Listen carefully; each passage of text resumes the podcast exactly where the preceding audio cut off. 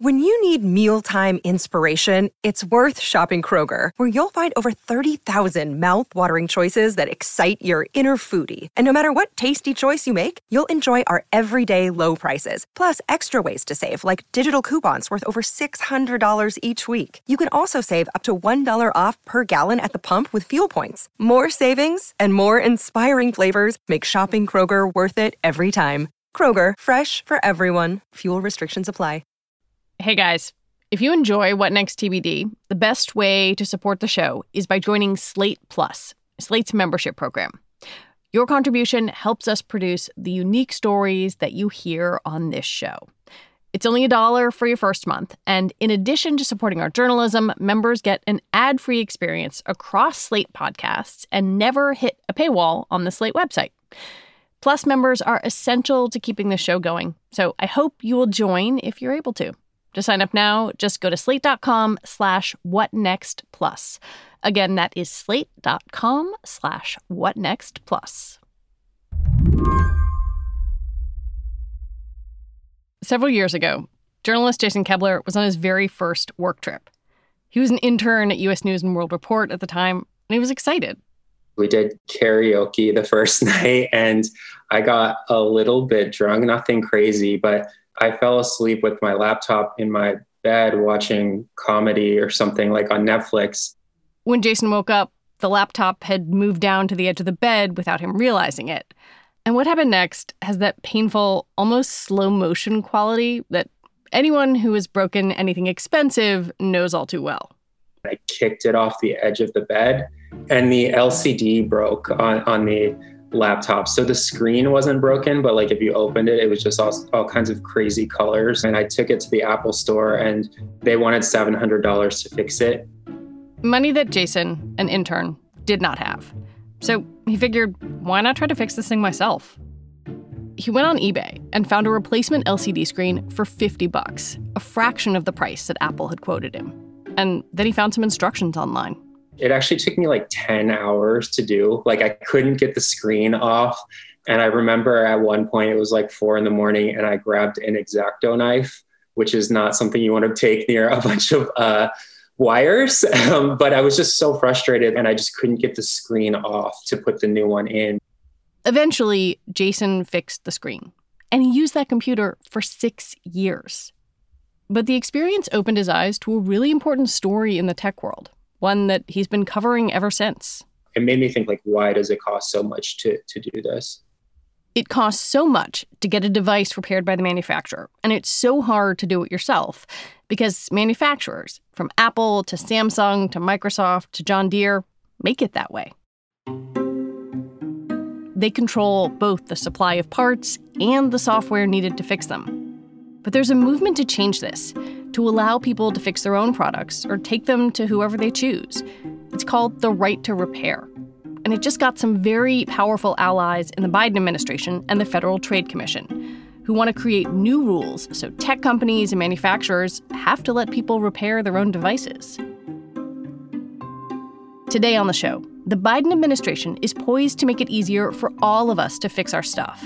But big tech is not going to back down without a fight. I'm Lizzie O'Leary, and you're listening to What Next TBD, a show about technology, power, and how the future will be determined. Stick with us.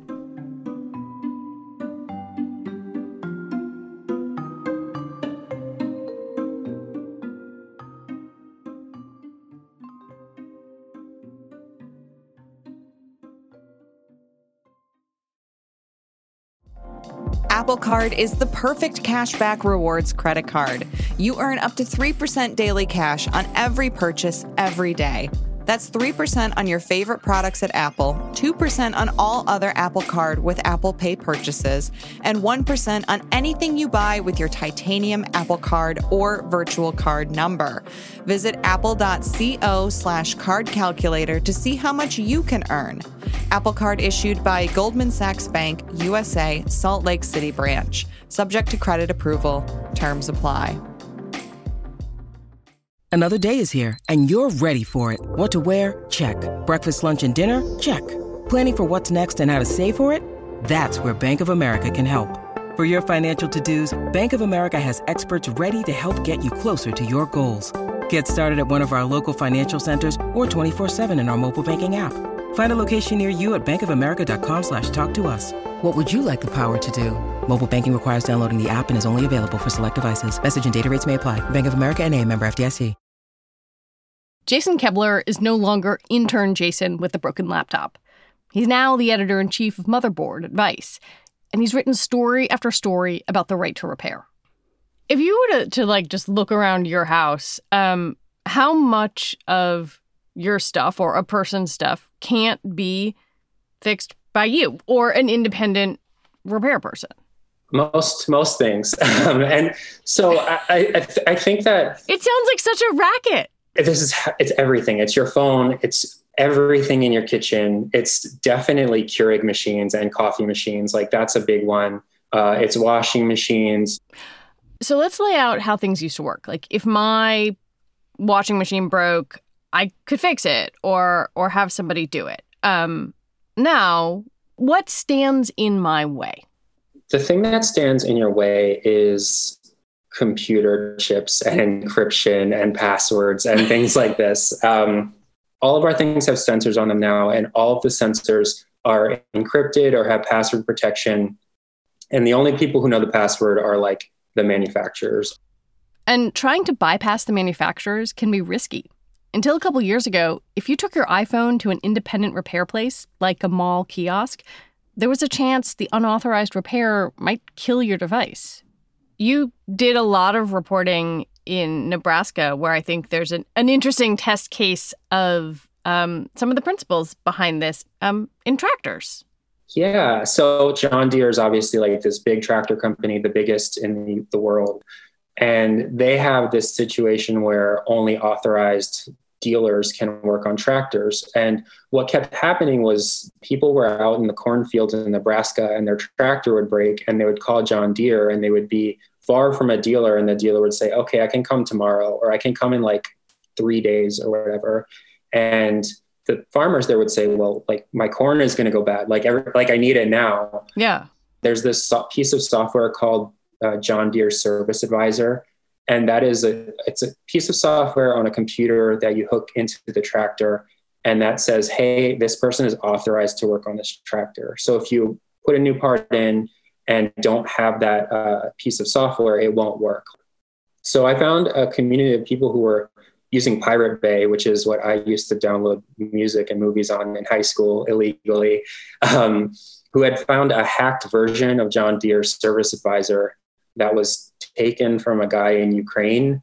And they were passing it around and were using it to hack their tractors. Yeah, I think my mental picture of a hacker is not a bunch of middle aged white dudes in Nebraska driving John Deere tractors who were actually swapping tips about how to get around these software protections. And and they were doing it and they were telling you about it. And it's pretty amazing. Yeah, my favorite detail is actually um, the place that I found this software and found that this was happening was on an auto parts like website hmm. where you have to you have to buy a part. I think it was a spoke for a wheel or something but in the fine print of that of the details of that product said we're not going to send you a spoke we're going to send you a link and a password to log into a forum where we talk about how to fix your things. So it was like a password protected secret forum where farmers were like trading repair tips. This community of farmers organized and started pushing for right to repair legislation in Nebraska. There's this entire movement from activists and repair folks and people who are angry at Apple and John Deere and things like this to pass right to repair rules. And what that means is it would become essentially illegal for manufacturers of our equipment to not sell the same replacement parts that they provide to their own, you know, the Apple store or the John Deere dealer uh, they would have to sell that to the general public as well. And this is already the rule of the land for cars. If your car breaks, you can take it to the Ford dealer or you can take it to the random person around the, the corner and they're going to be able to fix it. I mean, it might be a tough repair, but there's nothing preventing them from fixing anything that's wrong with your car. And so this is the same state of affairs that people want to have happen for tractors, for refrigerators, for laptops, for phones. The farmers did get some Nebraska state lawmakers on board in 2017, but the bill met with intense pushback from John Deere, manufacturing trade groups, even Apple, and it failed. Similar fights have unfolded across the country in more than 17 states, and most of the time, the big manufacturers win. Anyone who makes anything hates this. They hate right to repair. Um, and so, anytime this has popped up in any state, lobbyists will show up and will start fear mongering about why it is very dangerous to make it easier for people to fix their things. And the, the main argument that they make is they say it's a security issue. They say, yeah, they say know, we make this private and safe and secure. And and I'm guessing you're going to tell me you don't think that holds up. It doesn't hold up because they're giving this to like a bunch of authorized service providers, and you know there's like thousands of people in the U.S. who can fix these things because they just pass it out kind of willy nilly to anyone who pays them money. To generalize, and this is not always the case, like but state lawmakers are often not security experts, and so Apple has been able to go to like a lot of different states and say, oh my God, if you pass this law, like you're going to turn into a, a, lawless hacker state and hmm. it's very dangerous. And so they're able to sort of scare uh, lawmakers out of passing this sort of thing. You got some documents a couple years ago that seem to show that that Apple specifically um, is quite capable of doing what activists want, giving some small repair companies access to software, to parts, etc. What, what did the document say? yeah, we got some documents that were, that were basically like, we could do this. The documents didn't say like, we could do this, but we're greedy and we want to make a lot of money. It was more like, we could do this, um, but it's kind of like difficult for us to implement. Apple has spent the last five years saying that the iPhone is the most secure device on the planet and you know we care about your privacy and that's their big selling point. Yeah they make a very good product and from everything we know they take security very seriously. And so the idea that by selling you a new screen and by allowing you to sort of like fix touch id or face id if it's broken that the entire security ecosystem of the iphone would be undermined. Like it doesn't stand up to scrutiny. Hmm. Uh, Apple is a much more sophisticated company than that. When we come back, the Biden administration makes right to repair activists very happy.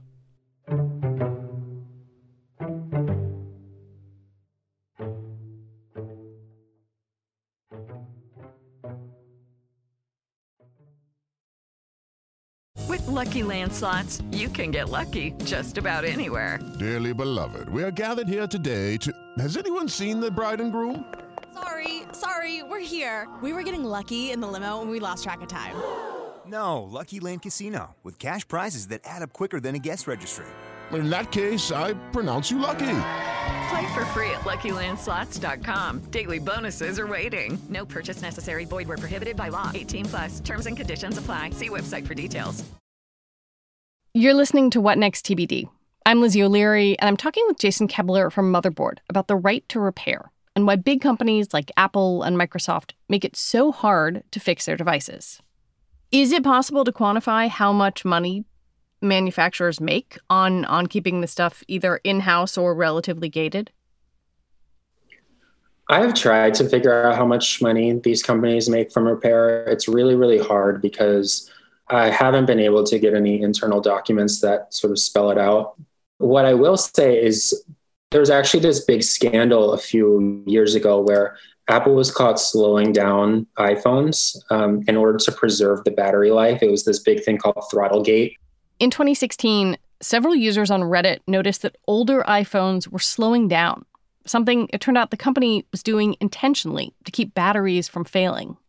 Today's Tech Bites, Apple admits to slowing down older iPhones. So Apple says it slows down the processors on older iPhones to prevent battery issues that could cause the phones to suddenly shut down or restart. The tech giant claims it's not a ploy to get you to replace your phone. In response, Apple let customers with older phones get a new battery for only $29. Advocates for the right to repair looked at this episode as evidence that the company could offer a cheap, easy solution to failing technology when it wanted to.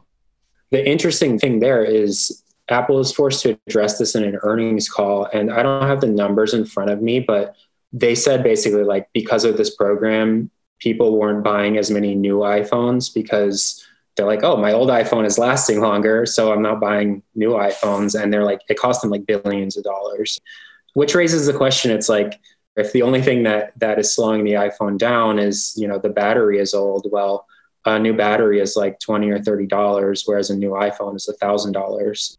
When devices last longer, we're also throwing less stuff away. And I think maybe if you are not the sort of person who would be inclined to repair your own device or or try to get someone to do it, you still might be interested in the environmental side of this. The idea that maybe these products don't need to be as disposable as we've all been treating them.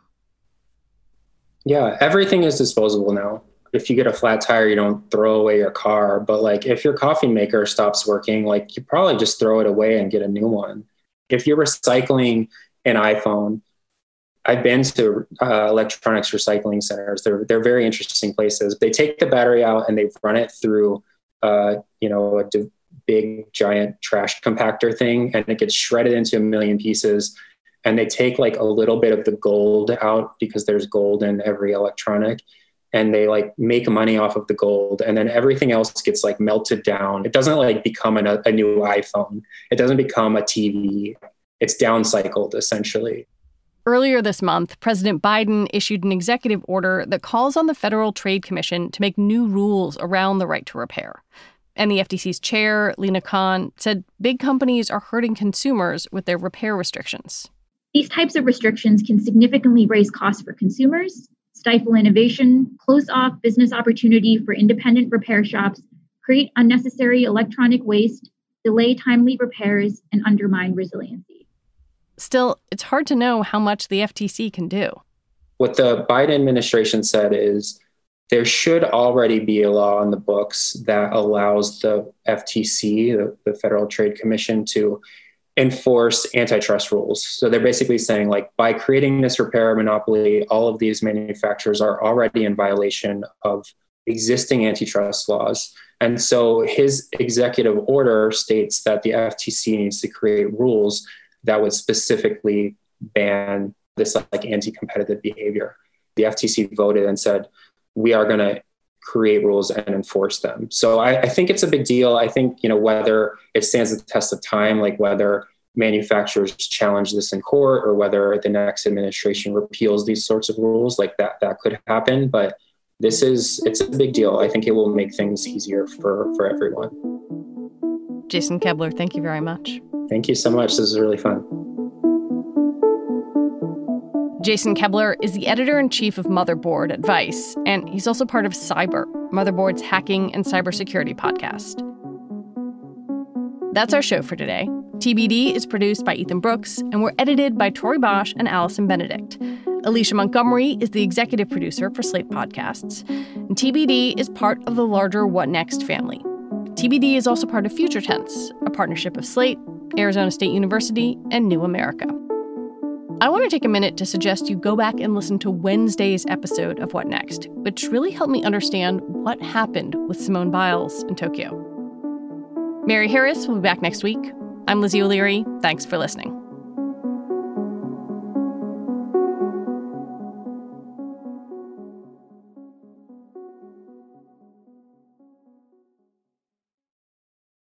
It's time for today's Lucky Land horoscope with Victoria Cash.